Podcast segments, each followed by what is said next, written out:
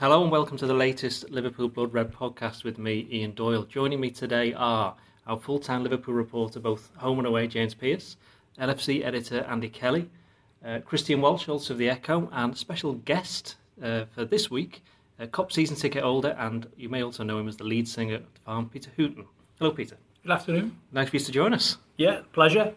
Now, the pleasure now is for James Pearce to tell us about the game on Wednesday against Plymouth. Me and you went down wasn't the best game ever, was it? But it was a case of job done. Yeah, it was. Yeah, it wasn't particularly convincing. Um, scrappy for long periods, but um, yeah, when you think of the team that Liverpool went out there, you know, it was just a, a night just to do enough, and they just about did that. Um, you know, I thought there was some really promising performances. Trent Alexander-Arnold, I thought was Liverpool's best player on the pitch, built on his you know, really composed, uh, polished performance. You know, Old Trafford, absolutely fearless that day kicked on again. Uh, great to see Joe Gomez, you know, get some more important minutes under his belt. Um, obviously, Lucas, special special night for him, ending that seven-year goal drought, and it proved to be very important because Liverpool didn't kill Plymouth off. Um, you know, in the end, rode their luck, and then obviously Origi wasted the late penalty. Um, but yeah, it was it was just one of those nights to, to go there, make sure that Liverpool's FA Cup run continued, and, and they and they you know, not, not, particularly with any great style, but they, they, they that mission was completed. I mean, Andy, you'll have been a very proud, like a proud parent, wouldn't you, seeing the performance of Trent Alexander-Arnold again? You, you, have got to stop this. yeah, no, look, um, you're a champion of the. You're a champion. You've championed him for a very long time, though, haven't you? And I'm not the only one. And he's. I thought he did great. And we spoke uh, last week about his, uh, or early in the week about his performance at Old Trafford, uh, where he thought he was great. You know, a few problems, but everybody did. Uh, and, I agree with Piercy. I think he was our best player at Plymouth. Um, overall, I was massively disappointed in Liverpool the other night. I have to say, um, I, I, wasn't down there. I just watched on the on the telly, uh, like like most people, and I just think, um, I suppose it's because I I expect a load more from uh, from the kids even when they go in, and maybe that's asking a bit much.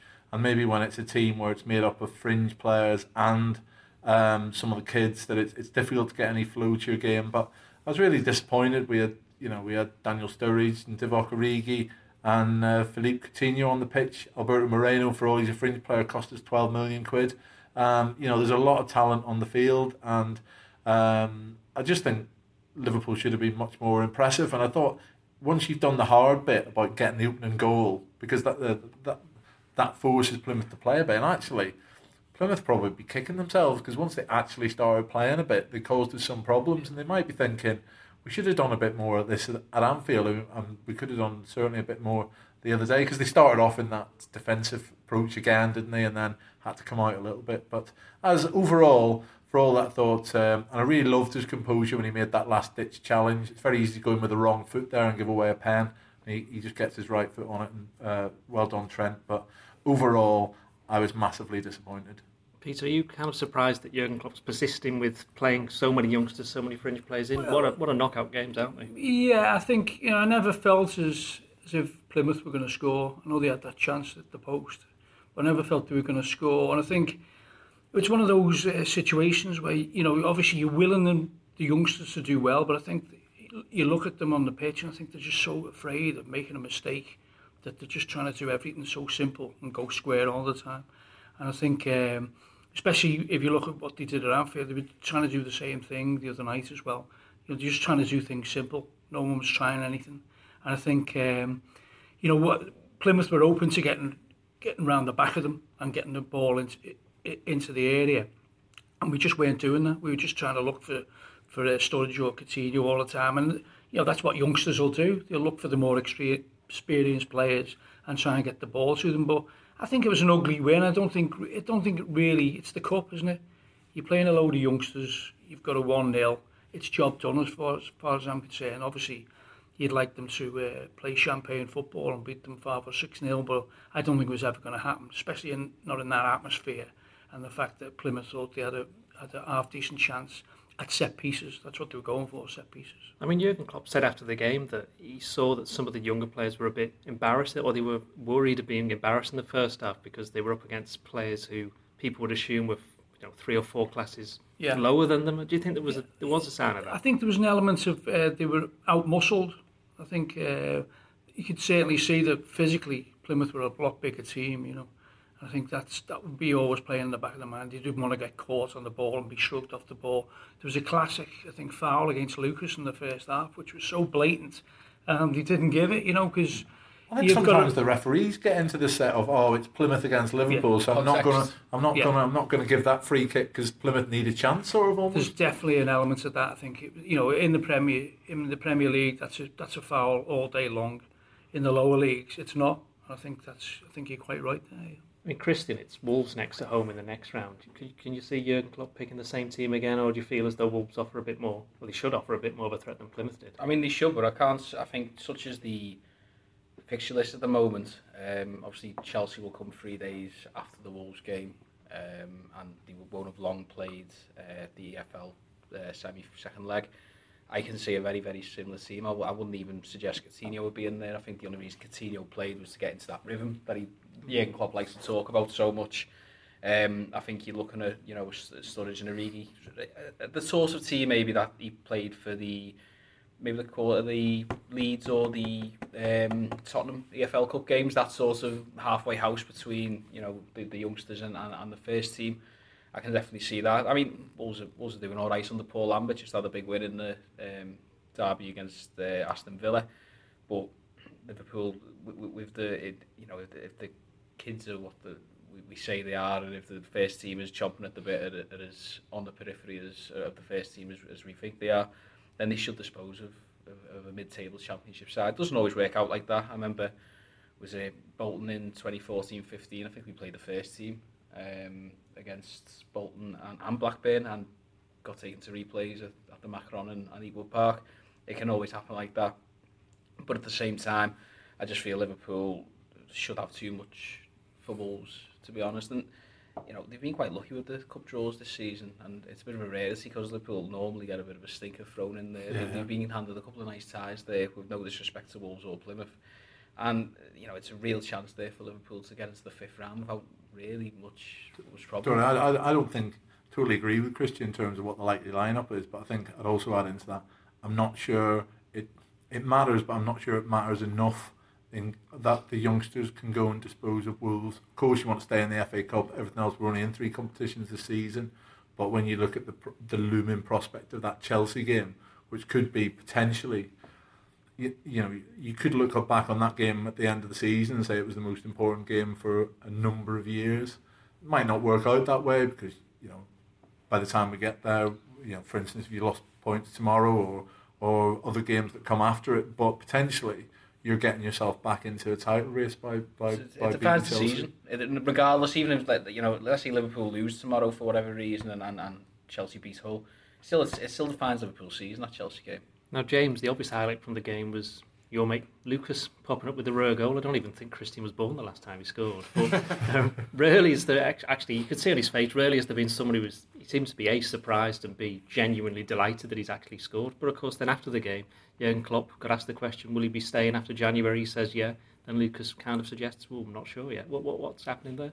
Yeah, I think. Well, I think first of all, the other night showed the value of him sticking around. Um, you know, from Klopp's point of view, he, you know, he's certainly not looking to, to push Lucas out the door. I, th- I, think you know the situation has been clear really since the since the turn of the year that, that they had discussions, uh, and Klopp said, "Look, I'm not going to stand in your way. If you get an offer that that you'd lo- you'd love to take up, that's that's the right move for you and your family. You know, maybe a three or four year deal, be the, the last big contract of his career. You know, I'm, I'm not going to stand in your way, mainly because he did stand in Lucas's way last summer." when he had a very lucrative offer from Galatasaray and said, "Look, I, I, I'm sorry, I can't let you go. I need you. You cover two positions. It's a young squad. You've got bags of experience." So, you know, ideally, Klopp wants him to stick around. You know, he reiterated that after the game, didn't he? He said, you know, he said, I would say yes. I think it was his answer when he was asked, will Lucas still be a Liverpool player come February? And then obviously post-match, Lucas spoke about how he's still got a lot of thinking to do. Um, you know, I think it, what, was pretty clear at the moment is that he doesn't have an offer on the table which is enough to convince him to, to call time on his you know, almost a decade of service to the club. That might change between now and the end of January because he's desperate to play regular football. You know, he, he talked recently about you know he's never been one of those players that wants to pick up his money and, and just be happy, you know, training for an hour a day and then put his feet up. he's desperate to play. So you know, I, I really hope he does stay put because the other night just underlined you know the the, the enduring importance of him to this squad.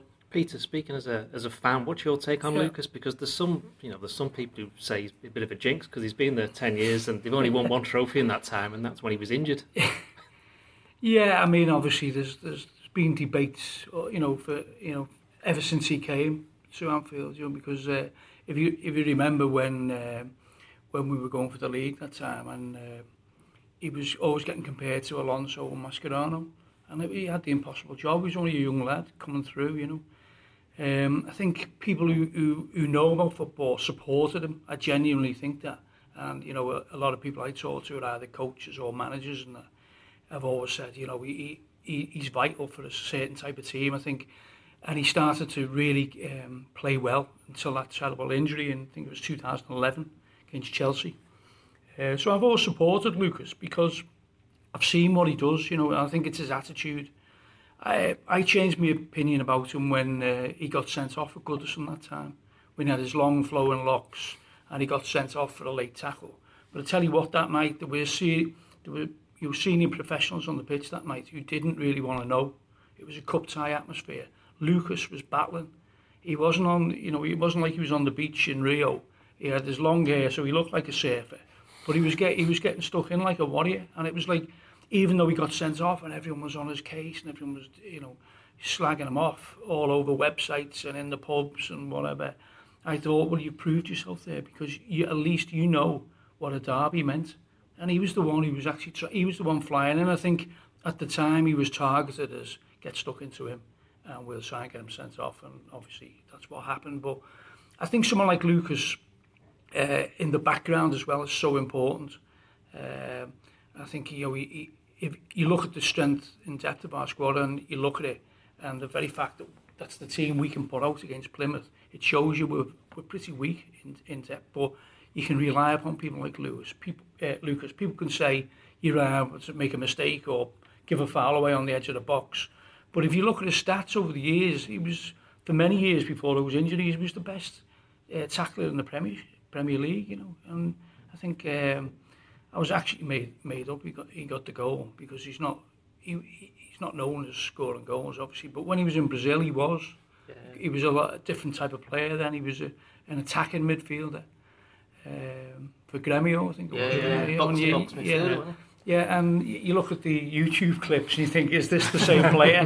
There's You been know, a switch somewhere. yeah, but I mean, I think I think he's great to have in the squad. Uh, You know, I'd never have him in your in your first eleven, but I think as an example to the youngsters and for things like the uh, uh, the League Cup and the FA Cup, he- he's great to have in there. So he will get game time as long as we progress in Yeah. them. You know, so I bet he's also great for um, Coutinho and and Firmino as well. You know, countrymen. I bet when they've um, come in, uh, you know, they, there is little friendships for them as, as we know at clubs, and you know, you know, you see Henderson and Lallana always hanging around together. You know that the Brazilian lads plus Moreno are almost like their own little gang, aren't they? And um, you know, you can imagine that when they've arrived, that Lucas has been massively helpful to them in terms of settling. I know Coutinho's been here a fair while now, but you still feel like just looking at Coutinho as a personality, he still feels like quite a young lad, and I suspect that Lucas is, um, for all he, you you know, he's he, he's not not a Eh, massive elder statesman, is he? Just turned thirty, isn't he? Or Mm, just whatever, turned 30, yeah. just turned thirty. So,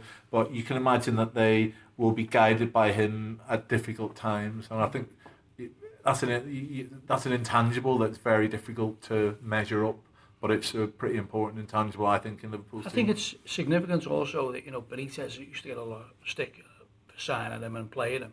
But you look at every manager we've had since, a whole range of managers, and they've always stuck with Lucas.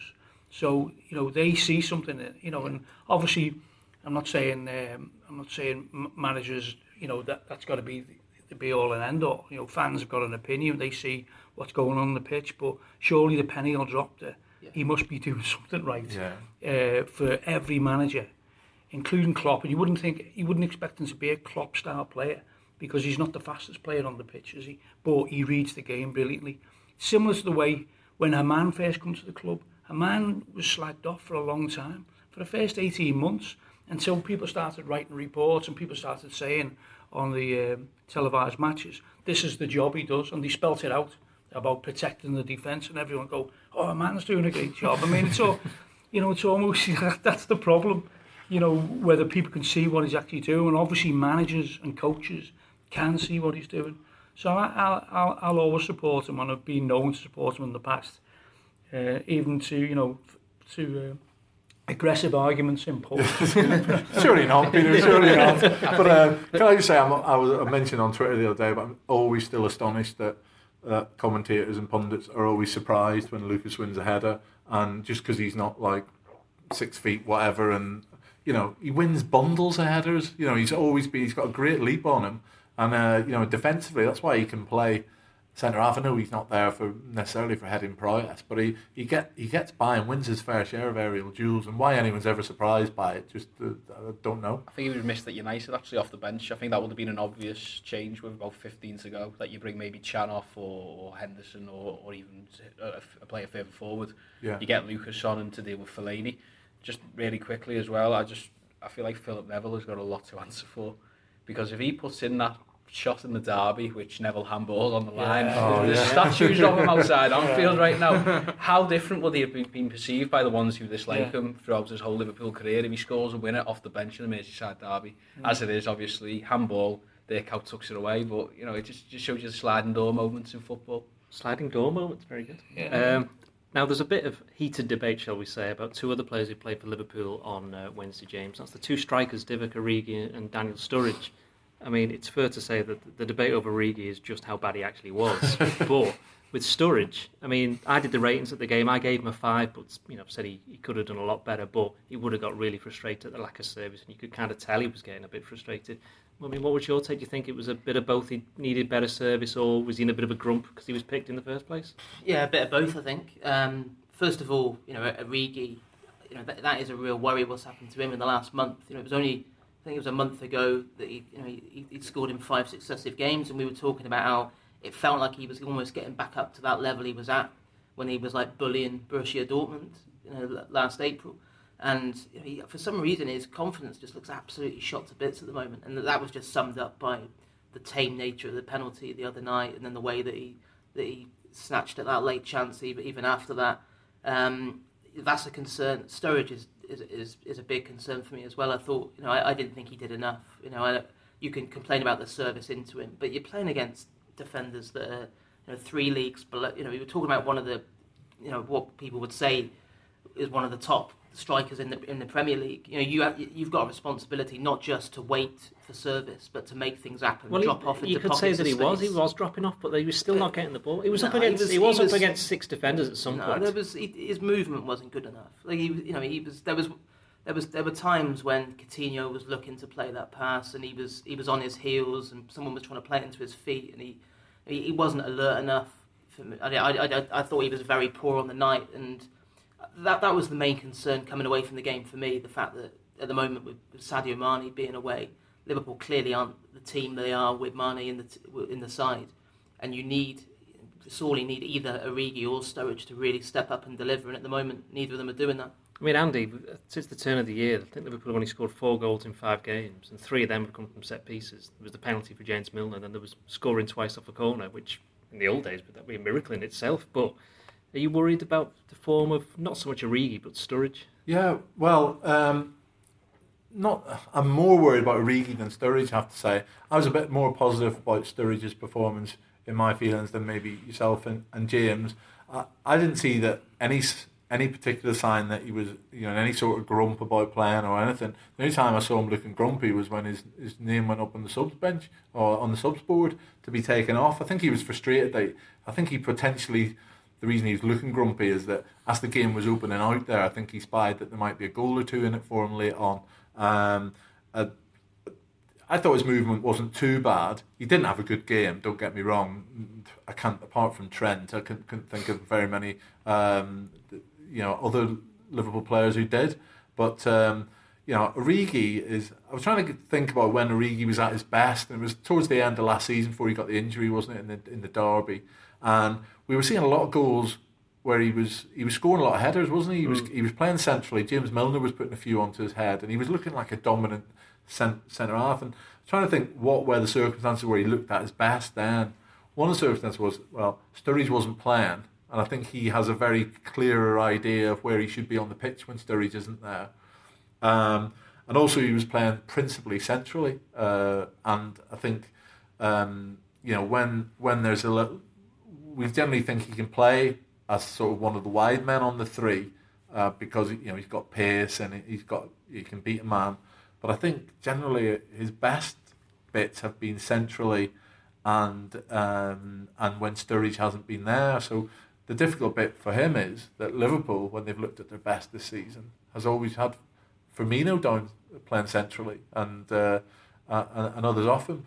In terms of the overall form, I mentioned in here before the um, can't remember which uh, which game it was. Oh, before the Plymouth game, I think it was. But when was the last time Liverpool played well? When we came up, Piercy came up with Middlesbrough second half.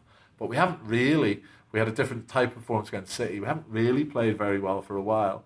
You can put that Coutinho obviously being out. You're lacking your creative force. Um, a couple of players have dipped in form. Sturridge has been in and out. Um, so we're not, you know, we we missed Henderson for a bit, um, who gives you that stability to go and play. So loads of things have sort of conspired against them. I think it's too early to say whether it's any sort of malaise that can't be sorted out with one decent result. They played well enough at Old Trafford. Um, that side obviously will go again pretty much on on Saturday against Swansea, and we'll have to see if they can put Swansea to the sword because I think that's what we'd we'd hope and expect. I think, sorry, sorry. I was just going to say, I think what you've got to remember about Origi is he's he's still only 21 years of age, um, and I think mentally it, it, must be a bit tough for him. He was absolutely flying last season before the injury uh, that was given to him by Funes Mori as sort of a one. And I'll disagree with Andy. He's actually played all right in the two now and then with Sturridge. I think about the Southampton 6-1. They were absolutely devastating together. Well, Van Dijk, he said, didn't he, did an interview recently where he said that they, the two had the best movement he'd, he'd played against. Yeah. So he sort of worked back then. So is it a confidence thing? And I just think there's now a clear, defined hierarchy at Liverpool in terms of front men, and Roberto Firmino is number one. You know, we, you know, absolutely no doubt about it. Firmino is the number one forward for Liverpool. Now he obviously shifts out wide sometimes to accommodate Origi, but I just feel as a 21 year old, you're looking at that, you're, you're over to Origi and you're thinking, when's my chance going to come here? You know, it, it, it must be hard to raise your game every time when you sort of know, even if I play well here, that lad over there, he's, he's still going to be the manager's first pick. And I think that's hard for, for a player like Origi to come to terms with. So I'm not saying he's not trying. I'm not saying he's, you know, he's throwing games or whatever like that. What I'm saying is that he is a, a young player who is probably just getting to grips with the fact that for now he's still a squad member and, and no more. Whereas when he was scoring against Everton and Dortmund, he, he felt like he was number one. I think it's very important to remember his age. I think you know that's what I, you know. I mean, last season when he was playing so well, everyone was thinking this is this finished product. He's not the finished product, and he can sell that. Uh, recently, and I think confidence is a massive thing, but it's also I don't think when Liverpool have um, opposition like Plymouth who put you know ten men behind the ball, come and break us down that doesn't suit Origi. I don't think that that's, that style of football doesn't suit him because we haven't got those people. Uh, we've got the intelligence to go around the back and, pull, and pull the ball back. You know, Origi um, operates better when Liverpool actually defending and we can get him on the break, and that's that's his natural game, I think.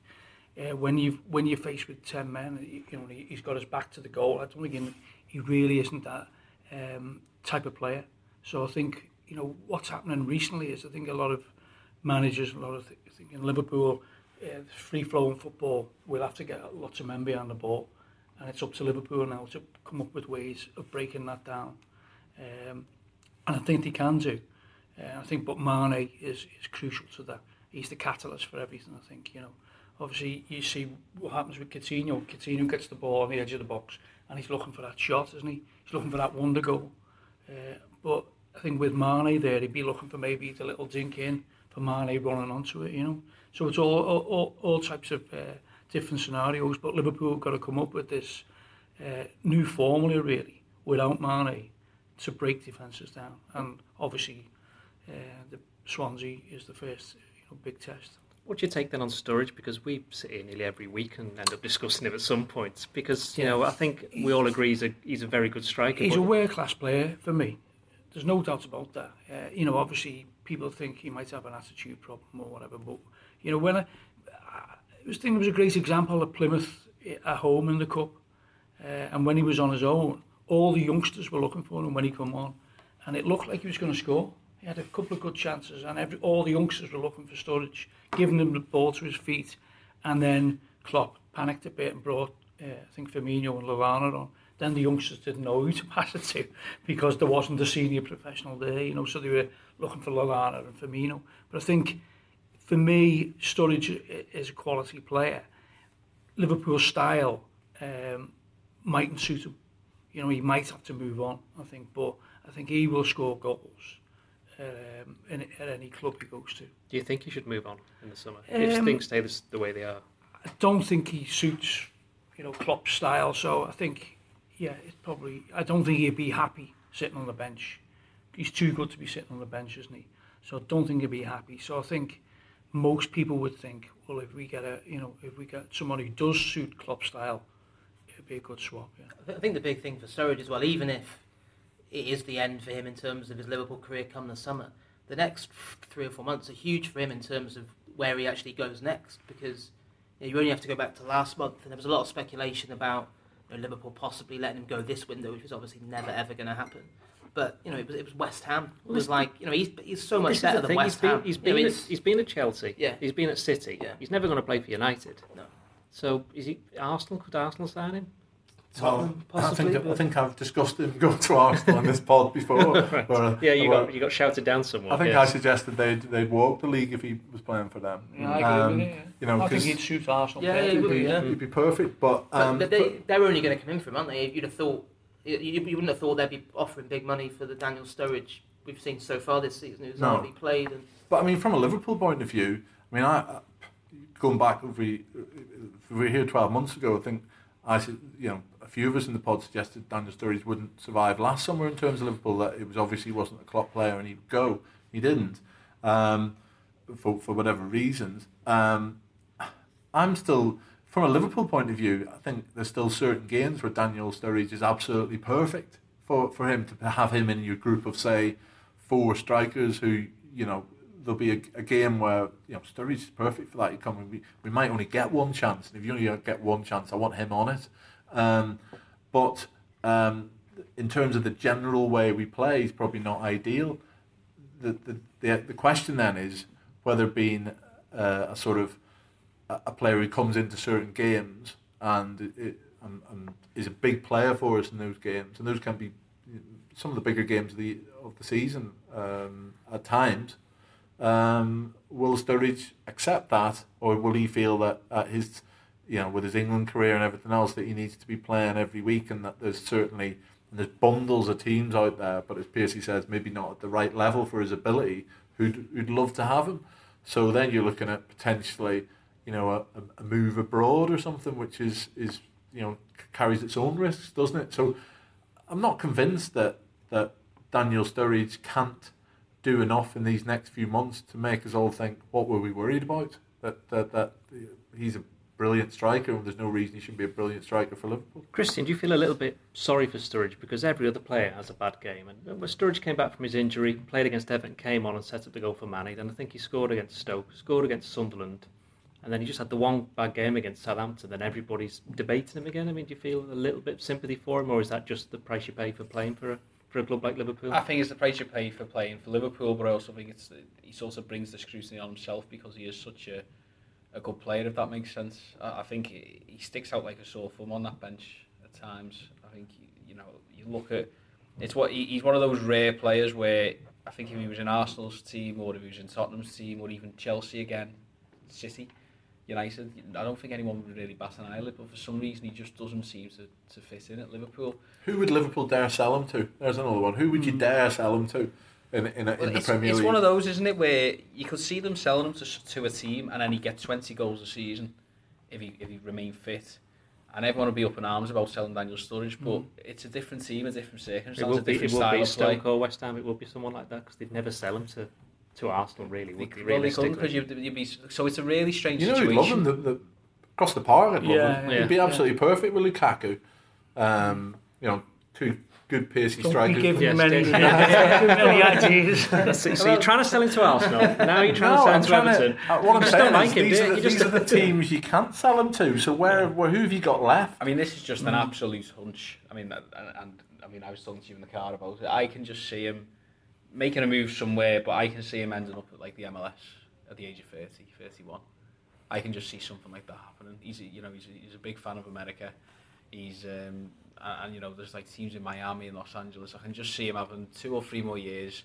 His career winds down a little bit in the Premier League, and you know, let's face it, his injuries do must take a toll a little bit. They must take a toll, and he eventually sort of. I'm not going to say semi-retires. That that's I that's just think that'd be unfair, but- massively disappointing. For yeah, it it would be I a just- bit of a- but it just feels like I just feel like his his career just it it could be so fulfilled at Liverpool, but it just feels like it's going to end unfulfilled. If you see what I mean. So if, if Liverpool do jib him in the summer, who, who, who should they think- replace? Who, who should they replace him with then? well, well, this is the other issue. It's it's a case of if you are getting rid of him, then the next person who comes in has to be better, and that might not be necessarily be a better player or a better goal scorer, but get, gives more for the team. A better fit, mm. basically. a better fit, yeah, Yeah. Than, than than Daniel Sturridge, and, and it's a case of will they be around?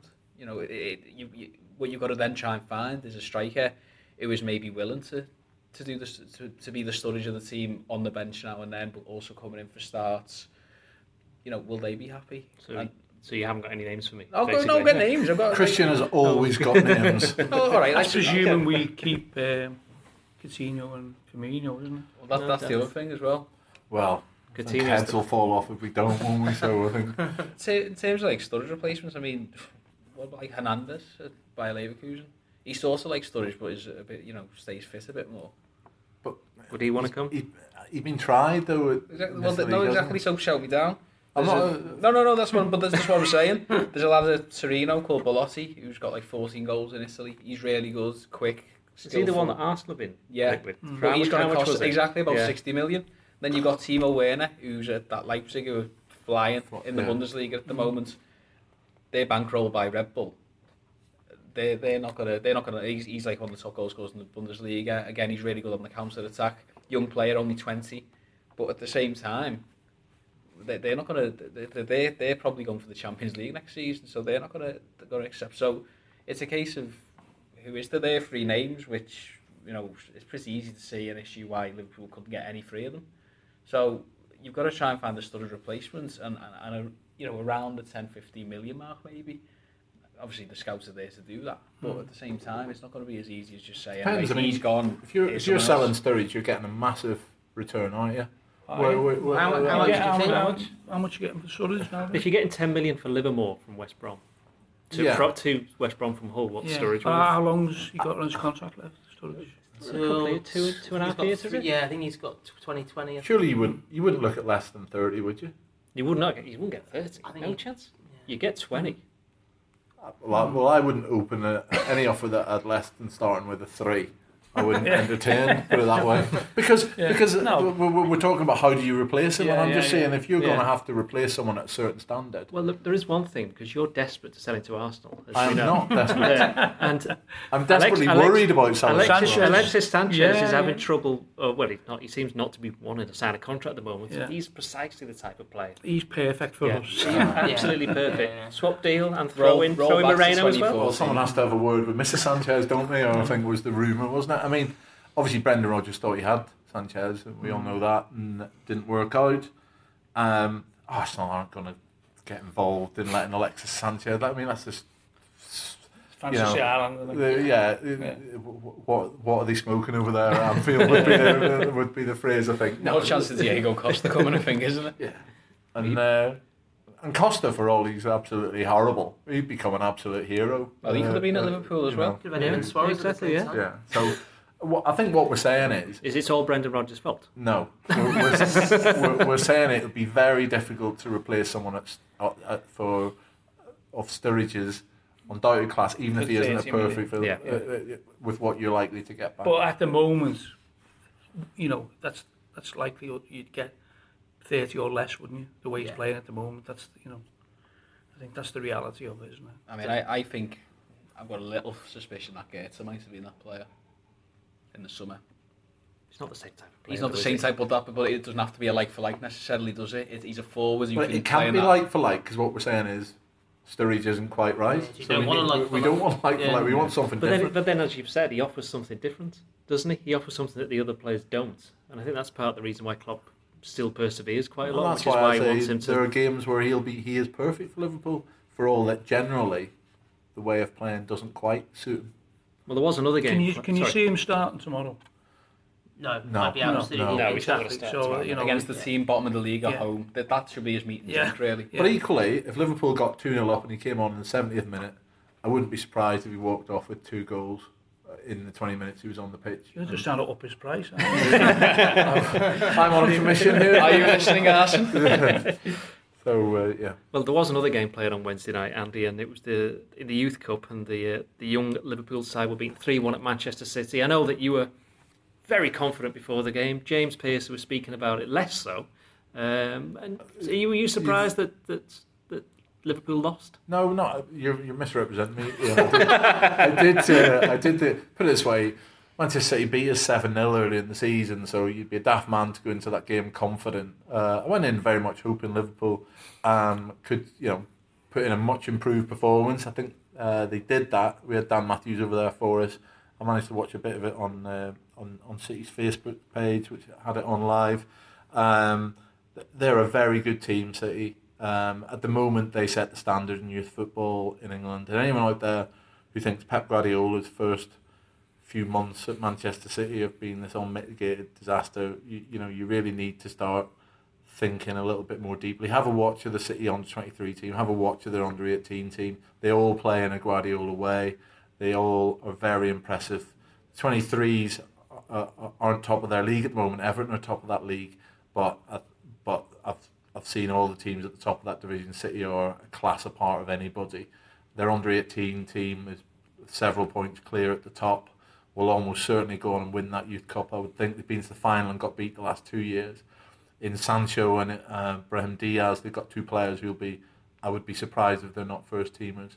They've got two fullbacks out at the moment on loan in Spain, who um, I think have been sent because they will be next season's fullbacks at Manchester City. They're both uh, f- fantastic players, and um, you know to go over there, it was the worst draw Liverpool could have got.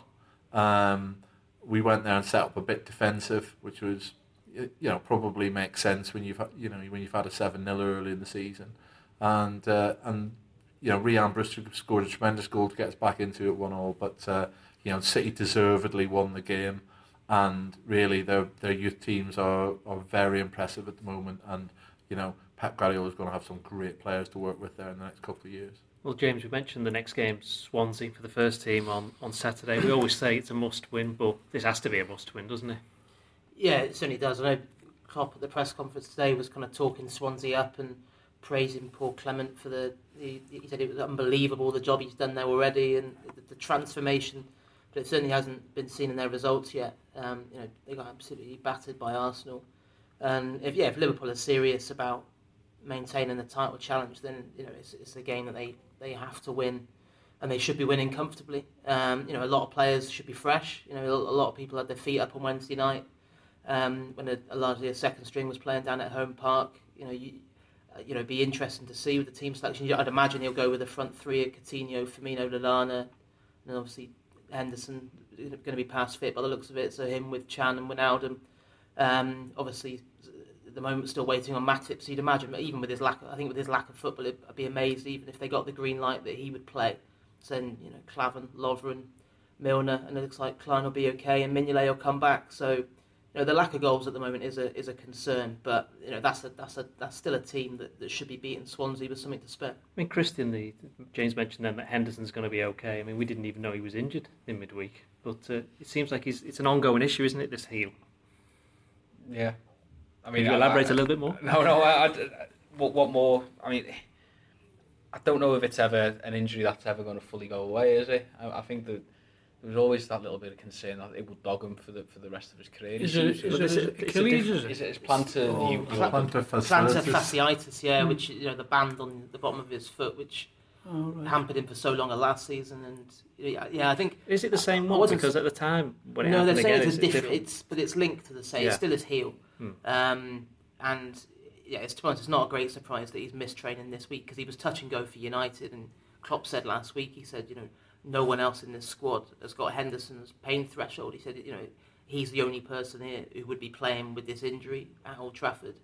Um, you know, so that you know that's bound to have affected him for a few days afterwards. You know, it's it's not great. You know, it was a similar thing last season where it had to be managed in between games, and it's you know the, the fluid builds up and that, that creates obviously the discomfort, and you almost need it. You know, you almost need something to go in the heel just to release that pressure to, to get the the fluid out. So it is a concern. I mean, thankfully at the moment it looks as if they're able to manage it week to week. You know, you do think, you know, already you think if, he, if he's got this at the moment, you know, he isn't going to be playing against Wolves and then Chelsea. I, mean, I think at the moment it probably looks like two games in three or four days would be too much for him. the the heel that he's only just come back from was a different one to this Yeah. one, isn't it? Yeah. So that's, I mean, that was just the, the one that he picked up against City. Was it City? Yeah. Was a different foot. So it's sort of that's unfortunate. If you see what I mean, it's not linked to the previous heel issue. It, it, But this is the same heel as is, the- is Alex Ferguson watching this going, ha ha, told you so? Because he was the one who said about his gait, didn't he? No, no, it's not. I, I, I can't see anything to do with his gait. So I, I just think it's it's one of those injuries which, a little bit like a you know an ACL or whatever. It's always there's, there's always going to be maybe like a little niggle there and here and there. It's just something that, as James says, has to deal with. It's a, it's a condition that I can't Key, pronounce. key thing on Henderson is that, that his reputation has only been enhanced every game he doesn't play. Do you know what I mean? Mm. Because the difference in Liverpool in terms of being able to set a base, Yeah. to being solid, and to then let the forward players go and do what you hope they can do is, is is extreme when Henderson's not there. And those people who wondered sort of what he did other than got the ball and gave it, which I always thought was what the game was about anyway. Um, he that's exactly what he does, and he does it so well that when anyone else comes in and tries to do it, you can see the you can see see the difference. I mean, we've seen Emre Can try to do it, um, and you know there's been quite a few knockers of him in the last few weeks. And uh, for me, um, Henderson's you know been great when he's been in the season and vital, vital that we have him available for these big games coming up. And if you, you know, with Swansea, what we want is you want your regulation 2 0, don't you? Oh, Christian talks about a regulation routine- 3 routine 3-0 Routine win, 3 yeah. 0. I'm a regulation 2 0. And um, I, you take that every day because really the game that we really need the team to lift for in this next seven days is going to be the, the return against um, Southampton, Southampton. uh, because that is not going to be an easy game, and they're you know they're they're in a position where they're not going to get relegated, and they're not probably going to get in Europe. Southampton, they're in a classic. This is our competition for the, and they're going to be mad up for it. And to go and to overturn that one 0 deficit for all that it's a narrow margin is going to be pretty difficult. So what Liverpool don't need is a having to put in a massive, massive performance on Saturday to get through any nightmare scenario unfolding against Swansea. They want to get that done as regulation as they can, and then everyone up for Wednesday to get us to a final. Peter, in some ways, I like Henderson, word regulation. in some ways, Henderson's career is, is kind of matched that of Lucas in the fact that Yeah. he had a lot of detractors. He still has. Well, in he, he still has, yeah. And I remember, um, you know, several years ago, I was outside the uh, Albert discussing with like 14, 15 people who were, in, you know, in the uh, Spirits of Shankly. And went round every one of them, said, do you think he's any good? And I think there's only one or two out of the whole lot who said they rated him. Yeah, and I think, you know, he, he struggled. He struggled over the years, but I think now uh, with, with Klopp coming in, Klopp has developed him into the player that he was always potentially was, I think. Uh, and as Andy was saying, when he's not playing, that's when you, you miss him. It's the same with Wijnaldum. A lot of people go, what, what's he actually do? I love the way Wijnaldum plays. I think he's a fantastic player. A lot of Newcastle fans were, uh, you know, the jury was out on him, and lads I know on Twitter were saying, oh, you'll regret buying him. And uh, I think the absolute opposite. I think he's been uh, vital to Liverpool's uh, recent form, you know. Um, and I think it's the same with Henderson. When he's not there, you think, I wish Henderson was playing. And uh, I think he's proven a lot of people wrong. A lot, a lot of people still won't admit it because he's not a flashy player. He's not a he's not a Zam, Xabi Alonso who can who can turn the game, uh, you know, with uh, turn a, turn of the body and, and spray the ball 30 yards. He's not that type of player. But he, I think he's vital. He's a vital cog in the wheel. What's your take on Emre Can then? Because we debate him endlessly well, on here, and we, yeah, we, can't really reach agreement. I can't work out what it. you know, I always, I always try and look at the positives in players, and always try and defend them and think, oh, maybe you know, they'll come good and that. But um, Chan, you know, he, he looked. I thought he looked quite impressive when he first came, but I think he's gone. He's gone downhill recently. You know, I think maybe he's confused about what he's actually supposed to be doing. He just looks confused and he seems to be pretty slow, a lot slower than he was when he first started. You know, I think. Um, you know, when he first started, everyone said, oh, he's got to get used to the uh, pace of the Premier League. Premier League, but now it looks as if he's gone backwards almost. And that might be an injury thing, it might be a confidence thing. I think there's a player there, uh, you know, trying to get out, but still can't work out, as opposed to Wijnaldum. I know what Wijnaldum does as, as somebody who thinks know a little bit about the game.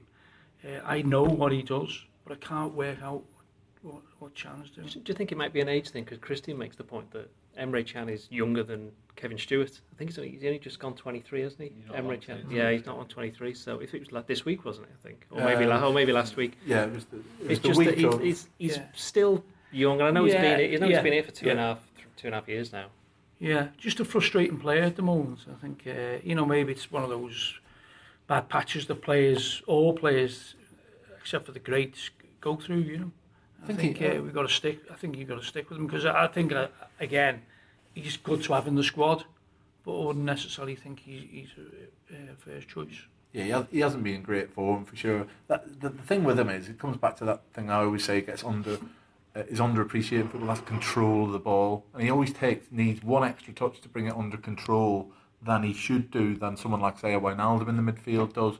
So um, that extra touch then slows everything down, to, to, and your chance can be gone. So uh, I'm a bit like Pierre, still not quite sure what he's meant to be. I mean, ultimately, I think the best thing he potentially could be is a bit of a sort of box to boxer, and he does love a gallop forward, doesn't he? He is a, well, he is a trot. He, I, think once he gets his, I don't think he's a slow player. Once his, he, his, the amount of strides to movement to distance covered is all wrong. He takes about 15 strides, where like somebody else would take about three. But he, he's, you remember, he, he I, I do think there's a certain element of confusion with him. Am I meant to be going forward here to try and add an extra man into the box, which we knew Klopp wants, you know, six or seven men in the box all the time. Then he's got half an eye on Henderson, thinking, am I leaving Jordan there, uh, you know, on his billio? uh, to uh, to sort out. That's his problem. He's thinking too much. Thinking, yeah, yeah. just go out there. It's always dangerous when you make allow footballers to think. But I insist. I mean, with Can, you can imagine that if they're playing five sides, where they're, they're just at him all the time, go one touch only, and Murray, and not, like trying to push him on yeah, in terms of yeah, that because he, he takes that three touches where one would, would do, you know, mm. and that's that, that. If he sorts that out, I still think you know, as Brendan Rodgers famously called him a Rolls Royce of a footballer, we're not quite there yet, are we? We're at a sort of Volkswagen Polo. Um, and I what car do you drive? I speak as a proud Volkswagen Polo. I don't think he's Volkswagen Polo. Not as reliable as that maybe at this stage. Trabant. Andy, before we go any further, what's the name of the Swansea manager? Ah, that'd be Paul Clement. um, uh, yeah, that, that is how I thought it was pronounced. Uh, and uh, I've, I've taken taken an endless stick from several people in the office um, for that. But he will be forever Clement in my eyes. Yeah. And uh, anyway, let's hope it's not Paul Clement's day at Anfield on Saturday. A uh, couple of final things then. James, what do you think the team will be for Saturday? I think you kind of hinted at it. Told you that. He hinted at it. He didn't tell me exactly who's in goal then. He did. He told he went the whole team. He was basically George Sefton. sorry, Peter. Peter sorry. And for Liverpool. We've uh, replugged it and we'll forget that question. James, James, I don't pay attention to what he says. Next, Christie and then Christie. Exactly what James said. no, no, I, I think, think it's quite straightforward, isn't yeah, it? He hasn't got be. too well, many dilemmas, has he? No one. This, no is, a, this is the point, then, isn't it? Yeah, because that, that was the issue with the other night, wasn't it? Because Coutinho was always gonna. That was just about getting him match time, didn't it? He didn't have to light up that game to get in the starting lineup for the weekend. It was just minutes under his belt. The front two, uh, you know, I think that was like a bit of an audition for them. Go on, go and prove you deserve to start against Swansea, and he hasn't even got a decision to make because both of them were so poor in the night. So we all agreed on the same team then.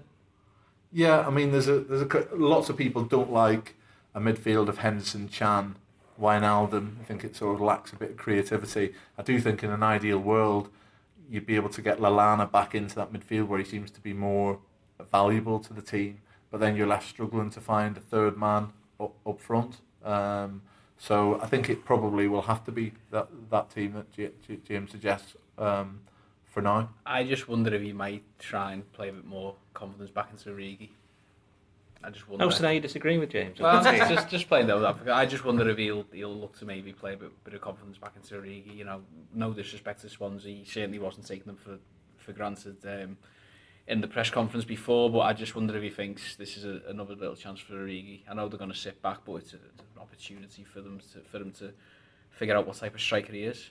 Can I just mention Doyley uh, for anyone if we're drawn to close Sunday over at uh, Prenton Park? It's the under 23s against Ipswich Premier League Cup action. 1 p.m. kickoff. 1 p.m. 1 p.m. Uh, Peter, just one final thing then. Yeah. We try and pretend here regularly that we know anything about football and try and predict the future. And Mhm. something we've been talking about recently is who do I we think think's going to win the league and where are Liverpool going to finish. We've all got varying. My Opinions on predictions this? are is that the World Cup's going to end up with 96 teams It's never going to be that small. and Scotland will qualify. It's the best prediction I've ever heard in this Yes. podcast. so you're not. I'm not drawing you on. Um, on. I mean, I put uh, to the interview with the United We Stand last week for the game, you know, and I put Liverpool position as second. I didn't say it was going to win it, but I think, you know, you can't, you know, Chelsea, unless Chelsea, uh, you know, have an implosion, you know, and, and there's a players' revolt, you know, Chelsea are looking very strong, aren't they? I mean, but Spurs proved they can be beaten, and no one saw that coming really. So you never know. You know, uh, I think Arsenal have the usual uh, hook up and start collapsing and they'll all turn on Wenger. and then he'll bite Wenger, stories. yeah. uh, but yeah, I think if, if, you know, I still think Liverpool have got a chance to mm. there or thereabouts, you know, you know, and it depends on um, what happens with Costa, of course. But there again, they, they, you know, we thought Costa's out. Leicester might give them a game and they just walked all over them, you know. I still think Liverpool win the league, do you? Well, you also thought Liverpool would beat Sunderland 8 0. right, and what did Andy, re- Andy reckon that they'd be five points clear at Christmas? We've been down that road. Yes, I know. I just wanted to bring it up Chelsea, again. right, I think that'll do us for, for this broadcast. Uh, join us next week where we'll look back at the Swansea game and look ahead to the Southampton League Cup semi final. Cheerio.